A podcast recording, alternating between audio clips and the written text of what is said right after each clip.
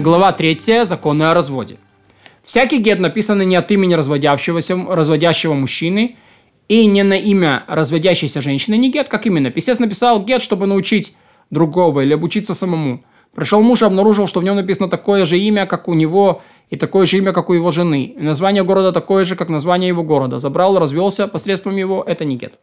Более того, написал гет, чтобы развестись своей женой. И житель этого города нашел его и говорит: «Моя, меня зовут так же, как тебя. Имя моей жены такое же, как твоей». Забирает и разводится посредством его. Это не гет. Хотя и написано с целью развода.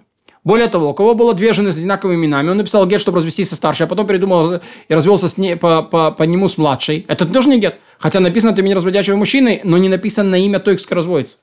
Более того, напиши: «А я посредством э, него разведусь с той, с, кого, с кем пожелаю». И писец написал с таким намерением. А муж развелся посредством него с одной из жен. Сомнительный развод. И всякий гет, который написан не с целью развода, с ней, даже если обвел буквы на нем с целью развода, не гет. Тому, кто написал гет, чтобы дать им развод жене, а затем передумал и не развелся, и удивил с ней после того, как написал, не следует разводиться тем же гетом в другой раз, и когда пожелает дать ей развод. Если же дал ей развод старым гетом, то она разведена и имеет полное право выйти по нему замуж, ведь он писал ее на ее имя и теперь передал ее при свидетелях, как и положено. Почему заведомо не следует так заниматься, так и так делать постановлено министерством, дабы не, не сказали, что гет предшествовал ребенку. Что сначала он дал гет, а потом родился у них ребенок. Если сказал писцу: «Напишите гет для такой-то, и он будет находиться у меня, и после того, как я женюсь, я с ним разведусь», и был э, гет написан, и он женился, и посредством этого гета дал развод, это не гет. Потому что она не подлежала разводу в момент написания гета. Он не мог развестись ту, на которой он еще не женился. А тем самым он оказался написанным не с целью развода. Однако, если он сказал: «Напишите гет для обручения с моей неве... со мною невесты, а когда я женюсь на ней, посредством его я дам ей развод», этот гет годный. Если написал гет для ливератной невесты, а затем совершил ливератный брак и дал этим гетам развод, этот, этот развод сомнительный, гет сомнительный, ведь она не была его женой в полном смысле этого слова, когда он писал гет. Ради блага писцов мудрецы дозволили им писать бланки гетов, поставив пробел для имени мужа, пробел для имени жены, пробел для даты и место для слов «вот ты дозволил любому человеку». И сохранились бланки, и сохранить бланки до тех пор, пока не впишет в них имя разводящего мужчины, имя разводящей женщины, и его не подпишут свидетели на его имя от его имени. Если писец написал гет, как положено, от его имени на ее имя, а свидетели подписали не с целью гета, а затем гет передали при свидетелях, то он не годен, потому что свидетели подписывают гет только ради сохранения порядка в мире. Некоторые говорят, что если свидетели подписали не с целью развода, то его содержание следует считать как бы предлож... подложным. И это недействительный гет. Подобно тому, как в случае, когда один из свидетелей гета признан негодным, или когда свидетель сочтен годным, но это было только один свидетель, то даже если гет передали при свидетелях, то гет недействительный. И мне также кажется, потому что в нашем случае он как бы подложный и не представляет собой заведомый подлог. И так как он передан при годных свидетелях, то гет не годен только по постановлению мудрецов. Если нес гет и потерял его, и нашел, то когда потерял в месте, где караваны не проходят, даже если нашел его спустя долгое время, следует исходить из того, что он нашел именно тот гет, который потерял, и им можно дать развод. Если потерял там, где караваны проходят, то если нашел сразу же и там не останавливается никто из прохожих, или же нашел его в той упаковке, которую положил, или в свернутом виде опознал гет, по его длине и ширине, гет сохранил свой статус, и посредством него разводится.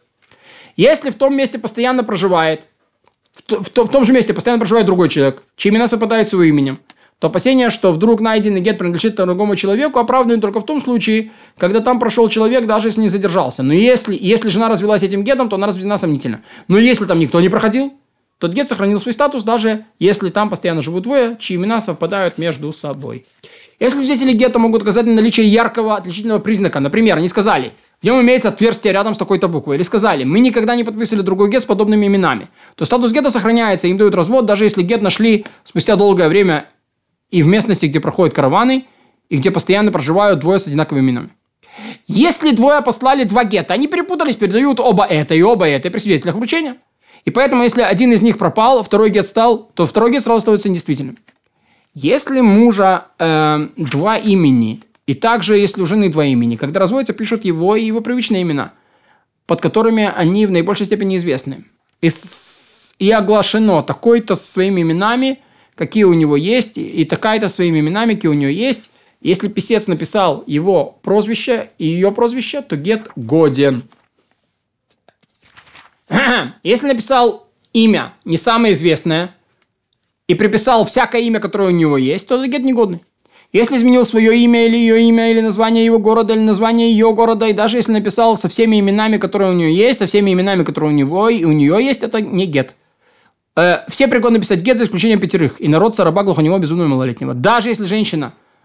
Э, даже женщина может сама написать свой get. Еврей, который стал идолопоклонником или публично нарушает субботу, подобно инородцу во всех отношениях. Почему эти пятеро не пишут get? Потому что тому, кто пишет, следует им писать от имени мужчины, дающего развод. На имя женщины и разводящейся. Инородец не пишет по своему разумению. Пишет, инородец же пишет по своему разумению. Глухонемой, безумный, малолетний вообще лишены разума. Раб не имеет отношения к гетам и обручениям, а поэтому он не годен, как и инородец во всех отношениях. Если один из пятерых написал гет, это не гет. Даже если его подписали годные свидетели, передали жене при годных свидетелях. Если один из пятерых написал бланк гета, поставил место для заполнения, а именно место имени мужа, имени жены, место и время – и место для э, выражения «вот ты дозволен любому человеку», а взрослый прав, правоспособный еврей их заполнил, то это годный гет. Дозволено изначально не мешать глухонемому, безумному, малолетнему писать бланки гетов при условии, что взрослый еврей присматривает за ними. Но инородец и раб заведомо не пишут бланки гетов, даже если взрослый еврей присматривает за ними, потому что заведомо запрещено писать бланки гетов не на имя, разве что только ради блага писцов, как мы уже объяснили. Если по ошибке написал гет в субботу или в Йом-Кипур и передал ей, то она разведена. Злонамеренно написал и подписали его в празднике, а далее ей не разведена, потому что эти свидетели негодны по закону Торы.